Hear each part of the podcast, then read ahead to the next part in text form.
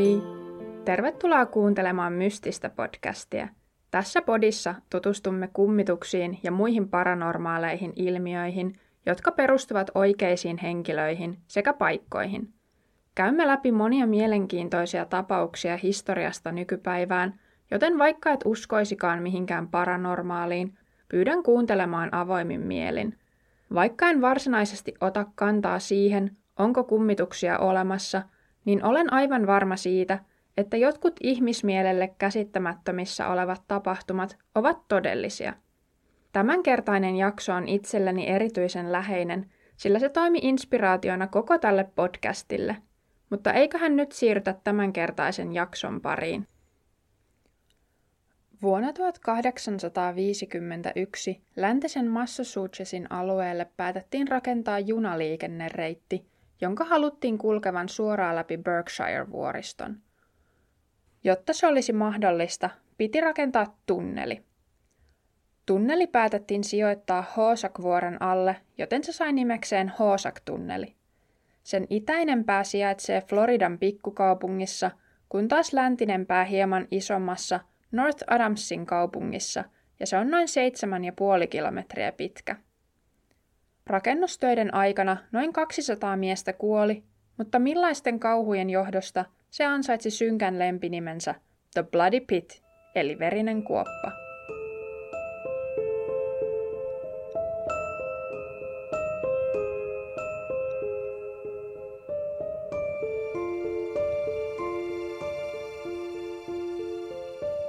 Alun perin tunneli sai alkunsa jo 1800-luvun alussa, kun vastaavan tunnelin rakentamista ehdotettiin osaksi Bostonista Albanin kaupunkiin kulkevaa kanavajärjestelmää.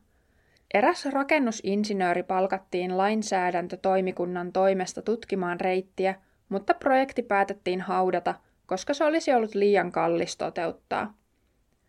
Mitään muuta mahdollista reittiä vuoren ohi ei yrityksistä huolimatta löydetty. Vuonna 1841 paperitehtaan omistaja Alva Crocker vastauksena eteläisemmän niin kutsutun läntisen rautatien avaamiseen alkoi puhua pohjoisemman rautatien puolesta, joka suosisi hänen tehtaitaan. Hän monen muun rinnalla oli sitä mieltä, että läntinen rautatie jätti pohjoisemmat kylät ulkopuolelle. Vuoden 1845 maaliskuussa Tehtaanomistaja Crocker avasi oman rautatiensä, joka kulki Bostonista Greenfieldiin. Hän kuitenkin tiesi, että saadakseen radan valmiiksi, hänen oli päästävä tiellään seisovan Hoosakvuoren läpi. Vuonna 1848 reitti kartoitettiin. Hinta-arvio projektille oli 2 miljoonaa dollaria. Tammikuun kahdeksantana päivänä vuonna 1851 Kalliota rikottiin ensimmäisen kerran North Adamsin eli lännen puolelta. Seuraavana kesänä 25 000 dollaria maksanut Wilsonin patentoitu kivenleikkuukone, jonka oli kehittänyt Charles Wilson, alkoi syödä kalliota vuoren itäpuolelta. Tämän koneen oli tarkoitus leikata reilu 7 metriä leveä tunneli koko vuoren läpi 1556 työpäivän aikana – Kaivettuaan vain noin kolme metriä eteenpäin, kone lakkasikin toimimasta. Kone jäi itse kaivamaansa hautaan useiksi vuosiksi. Tämä kolo on edelleen nähtävillä vuoren seinässä, vaikka se onkin nykyään epäselvempi. Sitä kutsutaan usein tunnelin valealuksi, mutta sen ei ollut ikinä tarkoituskaan olla varsinainen tunneli, vaan pelkkä testi. Länsipuolella asiat sentään etenivät, vaikka itse tunnelia ei oltukaan vielä aloitettu, mutta kourujärjestelmä oli valmisteilla. Itäpuolella työt sen sijaan seisoivat ja insinöörit tajusivat, että ainoa tapa edetä oli käyttää poraa ja ruutia räjähteenä. Poraa lyötiin yhdeksän kiloisella lekalla, jolloin se liikkui eteenpäin ja sitä piti pyörittää manuaalisesti käsin. Oli vaarallista kuulua tähän kahden miehen tiimiin, joka käytti poraa, mutta vielä moninkertaisesti vaarallisempaa oli kuulua räjähdeporukkaan. Kun ensimmäinen ryhmä oli porannut noin 60 senttiä, kolo täytettiin ruudilla ja räjäytettiin. Eräs irlantilainen mies kuoli, kun sytytyslanka oli sytytetty ja tiimi oli tavalliseen tapaan paennut suojaan. Räjähdystä ei kuitenkaan kuulunut, joten tämä irlantilainen työnsi päänsä ulos suojan takaa nähdäkseen, oliko lanka sammunut. Epäonnisesti juuri sillä hetkellä räjähti, jonka seurauksena pieni kivenpalanen osui miestä päähän ja hän kuoli välittömästi. Räjähdysten lennättämät kivet aiheuttivat kuolemien lisäksi myös useita loukkaantumisia. Myös putoavat kivet aiheuttivat monia kuolemia. Esimerkiksi noin puolentoista metrin korkeudesta putosi kivi sen alla työskennelleiden miesten käsien päälle. John Sheen-niminen mies kuoli vain tuntionnettomuuden jälkeen sisäisiin vammoihin. Toinen mies sai vakavan selkäydinvaurion, mutta selvisi. Toisessa vastaavassa onnettomuudessa 29-vuotiaan William Johnsonin jalka jäi kiven alle.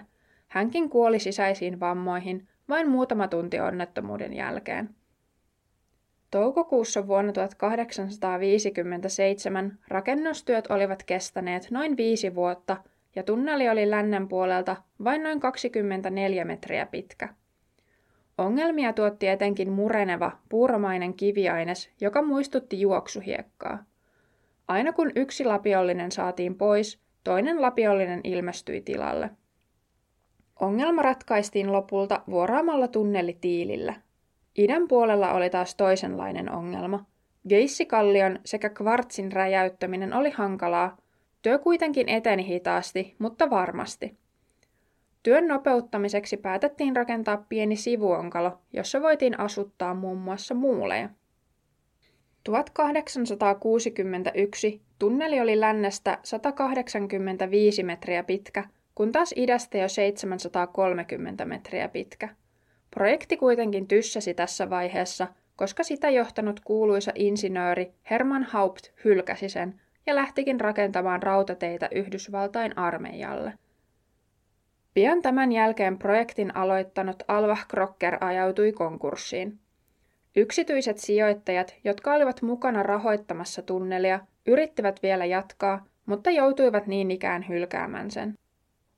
Kaksi vuotta myöhemmin osavaltio näki tunnelin mahdollisuudet ja päätti ottaa sen haltuunsa. Osavaltion komissio arvioi, että tunnelin molemmat päät olivat aivan liian kapeat, koska tarkoitus oli saada kaksi vierekkäistä raidetta. He tulivat myös siihen tulokseen, että jatkossa oli käytettävä voimakkaampia räjähteitä. Hosak-tunnelista tulikin ensimmäinen rakennustyömaa, jossa käytettiin nitroglyseriiniä räjähteenä. Se oli ruutia huomattavasti tehokkaampi, mutta sen ollessa niin uusi keksintö, kukaan kaivosmiehistä ei tiennyt, miten sitä käytetään oikein ja turvallisesti.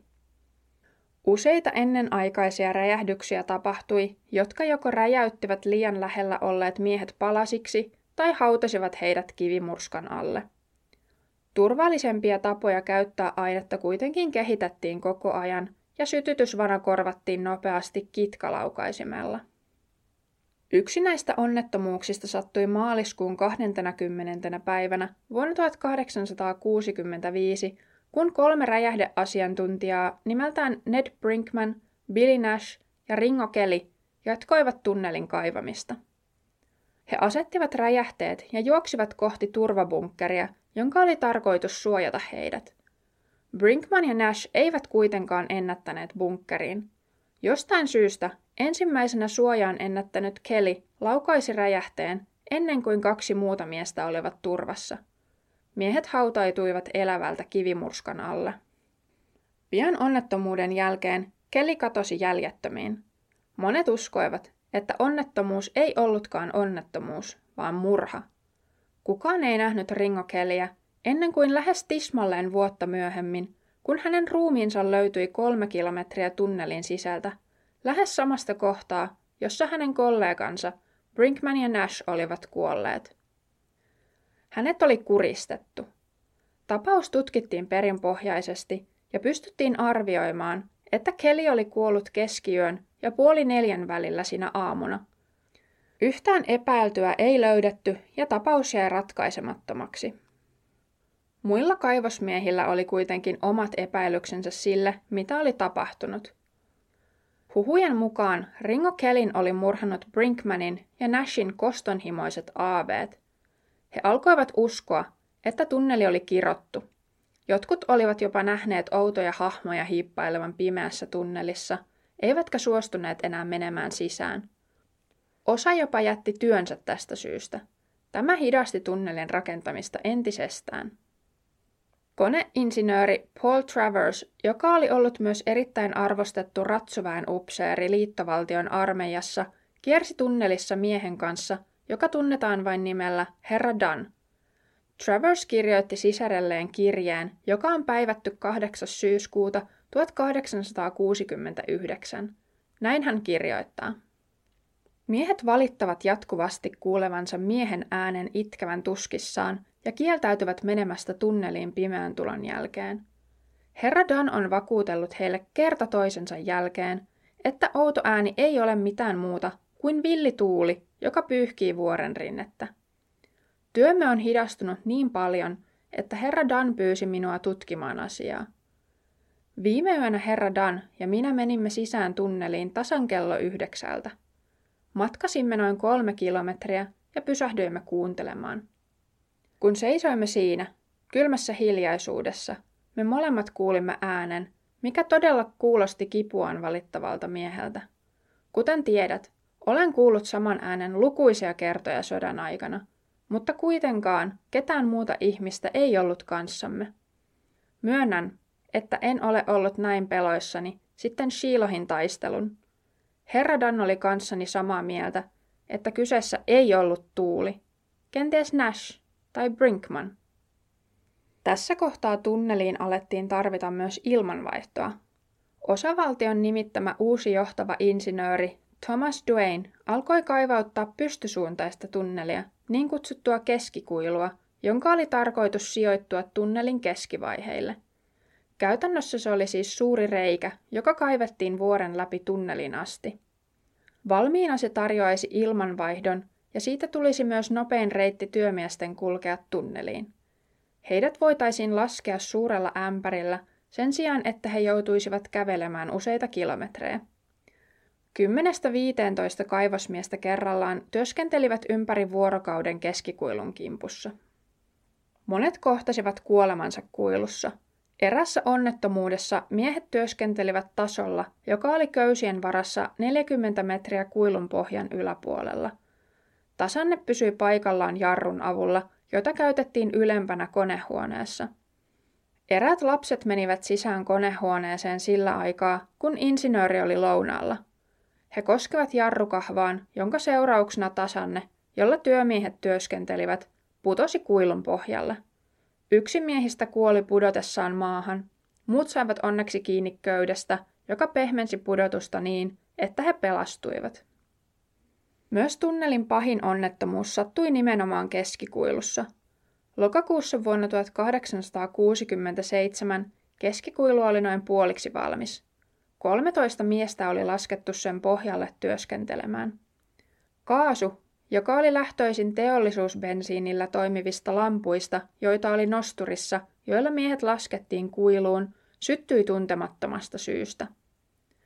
Tämä tuhosi nosturin, jonka seurauksena miesten päälle satoi teroitettuja poranteria ja muita työkaluja. Näitä seurasi vinssimekanismi ja lopulta vielä palavat nosturin osat. Kaiken lisäksi ilma- ja vesipumput lakkasivat toimimasta lähes välittömästi, joten työmiehet olivat pian ilman happea ja onkalo alkoi täyttyä vedellä. Maan pinnalla olevat tajusivat pian, ettei mitään ollut tehtävissä. Kuilussa olevia miehiä ei kyetty auttamaan millään tavalla. Savu alkoi hälvetä vasta kolmelta seuraavana aamuyönä. Thomas Mallory, joka oli entinen merimies ja tottunut vaaroihin, tarjoutui vapaaehtoiseksi menemään alas kuiluun köyden varassa. Hänelle annettiin mukaan kolme öljylamppua, jotta hänet laskevat miehet kykenisivät näkemään hänet. Paikalla oli satoja ihmisiä seuraamassa tapahtumaa, mukaan lukien onnettomuudessa mukana olleiden miesten perheitä. Hiljaisuus laskeutui ja kaikki vain odottivat. Kului 40 minuuttia ennen kuin alhaalta tuli merkki, ja Mallory nostettiin takaisin ylös. Ylhäällä mies sai vain henkäistyä. Ei toivoa, ennen kuin menetti tajuntansa. Tultuaan tajuihinsa, hän kertoi, että kuilun pohjalla oli vain vettä, jossa kellui palannutta puuta. Epäonnisista miehistä ei näkynyt jälkeäkään. Malloryn rohkeus puhutteli paikalla olleita ihmisiä, ja hän sai osakseen suunnatonta kunnioitusta. Hän vieläpä yritti laskeutua kuiluun toisen kerran, mutta nyt myrkylliset kaasut olivat täyttäneet sen, joten yritys epäonnistui.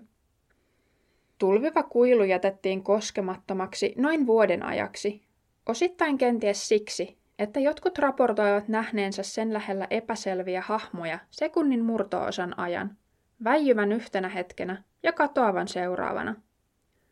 Toiset näkivät kuilussa kuolleita kaivosmiehiä kantamassa hakkuja ja lapioita vuoren rinteellä läpi usvan ja lumen.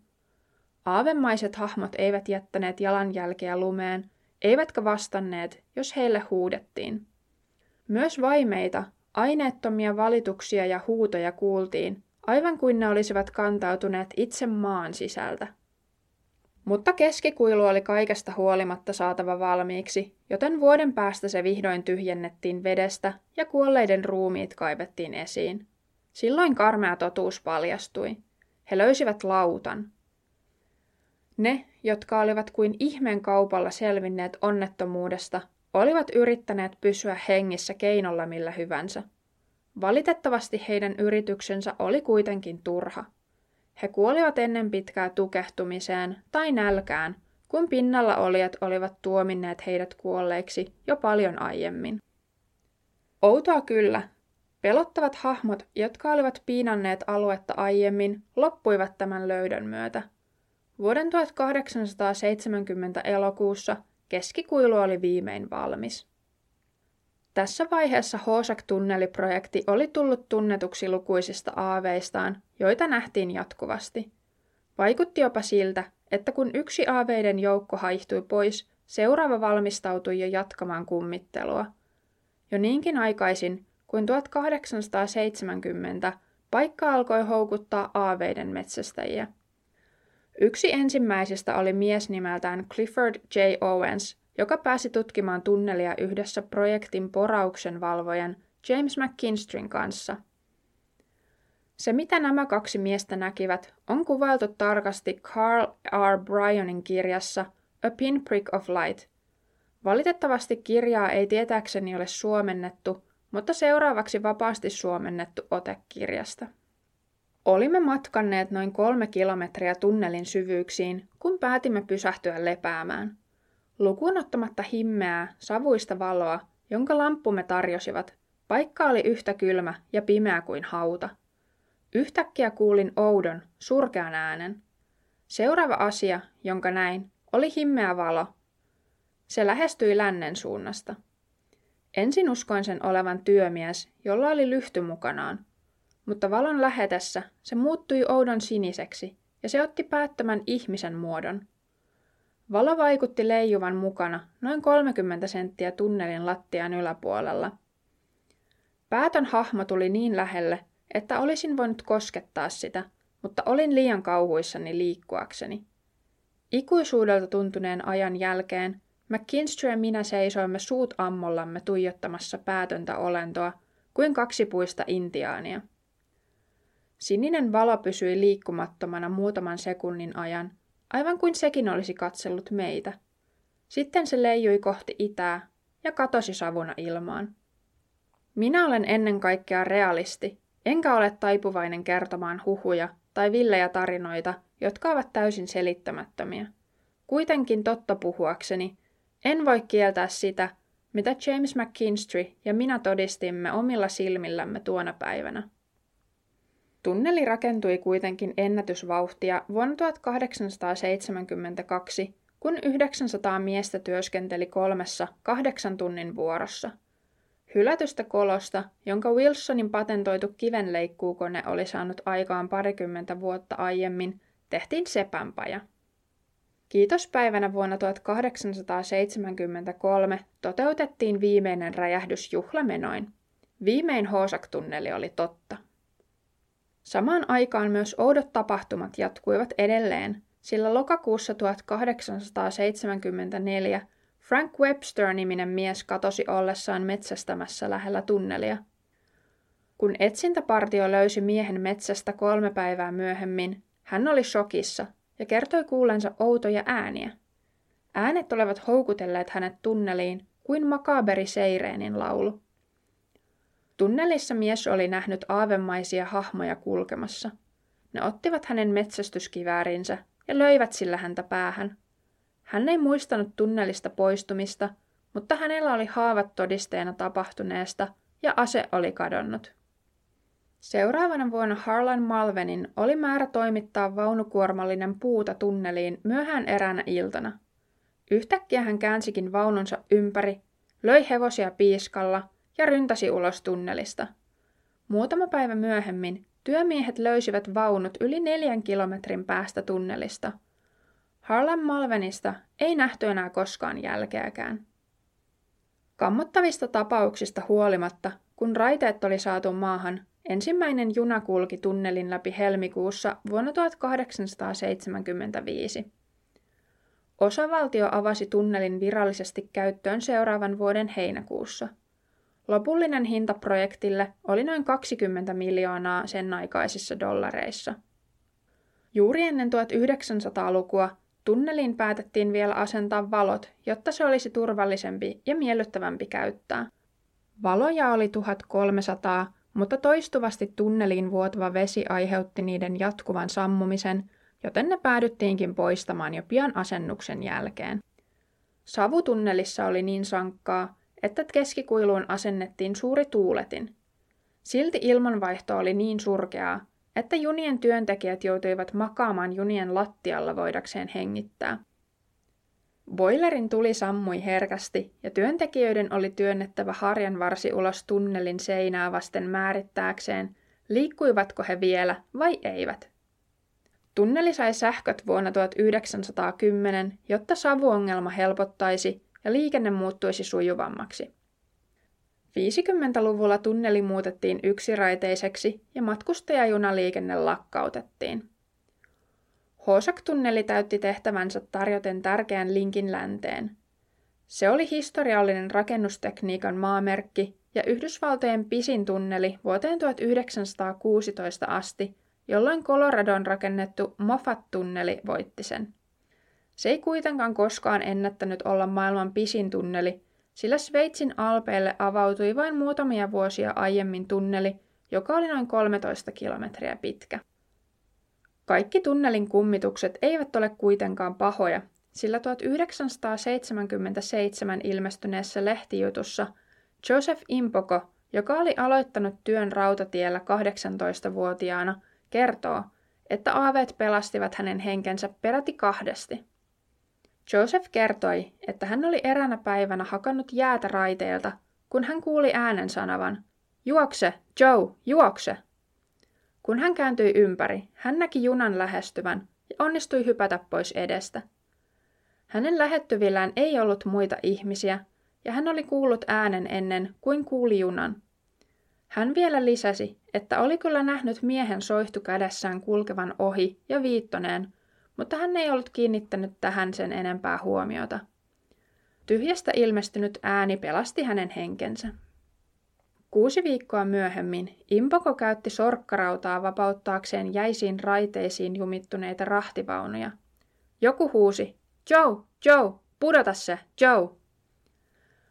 Hän pudotti sorkkaraudan ja se paiskautui samalla hetkellä päin tunnelin seinää, kun 11 000 volttia sähköä iski siihen läheisestä oikosulkuun joutuneesta voimalinjasta.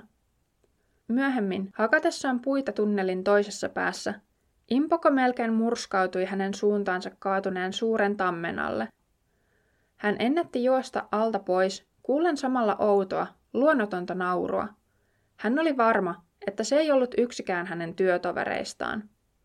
Joseph Impoko irtisanoutui ja muutti pois, mutta palasi joka vuosi tunnelille kunnioittaakseen kummitusta, joka pelasti hänen henkensä. Hän oli varma, että jos hän ei kävisi paikalla, jokin tragedia kohtaisi häntä. Vuonna 1977 hän pysyi kotona, sillä hänen vaimonsa oli sairas ja halusi, että mies pysyi hänen lähellään. Saman vuoden lokakuussa vaimo kuoli. Edellisenä vuonna eräs parapsykologi vieraili tunnelissa. Parapsykologia on väitettyjen parapsyykkisten ja muiden paranormaalien ilmiöiden tutkimusta, jota useimmat pitävät näennäistieteenä. Hän kertoi nähneensä tunnelissa vanhanaikaisiin työvaatteisiin pukeutuneen miehen hahmon. Miehen ympärillä hohti valkoinen valo. Olisiko se voinut olla sama ilmestys, jonka Owens ja McKinstry olivat nähneet 104 vuotta aiemmin? Filosofian professori Ali Allmaker on myös osa-aikainen aaveiden etsiä.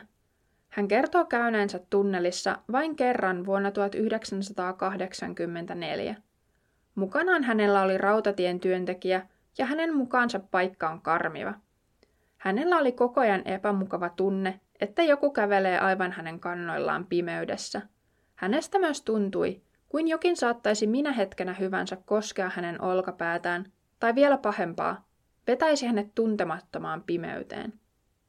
Kenties tämän saman tunteen koki muutamia vuosia aiemmin huonommalla lopputuloksella Bernard Hastaba, joka halusi seikkailla ja päätti kävellä tunnelin läpi. Hän meni sisään lännen puolelta, mutta ei koskaan tullut ulos toisesta päästä. Häntä ei löydetty mistään tunnelin sisältä, eikä hänestä nähty enää jälkeäkään. Hän vain katosi. Filosofian professori Allmaker on myös kertonut, että kerran hänen oppilaansa veivät kasettinauhurin mukanaan tunneliin, laittoivat sen päälle ja lähtivät. Kun he palasivat kuuntelemaan nauhan, siltä kuului kuin vaimeita ihmisten ääniä. Yhä tänäkin päivänä tunnelista ja sen läheisyydestä raportoidaan erilaisia outoja tapahtumia. Selittämättömiä ilmavirtoja, ilmestyksiä, aineettomia ääniä ja outoja sinisenä hohtavia valopalloja.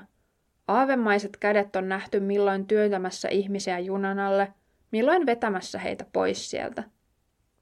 Nykyään Hoosak-tunnelin omistaa Pan Am Railways ja valitettavasti se ei ole pitänyt kovinkaan hyvää huolta siitä. Keskimäärin vain kahdeksan rahtijunaa kulkee tunnelin läpi päivittäin. Insinöörit ovat arvioineet mahdollisuuksia remontoida tunnelia 2010-luvun lopusta lähtien – mutta lopulta kustannukset arvioitiin turhan suuriksi. Vuoden 2020 alussa Hosak-tunnelissa oli merkittävä sortuma, minkä seurauksena se oli kokonaan suljettu useita kuukausia, ja sitä oli pakko tällöin korjata. On kuitenkin sääli, että tunnelia ei käytetä enempää, kun ottaa huomioon millainen urakka sen rakentaminen oli.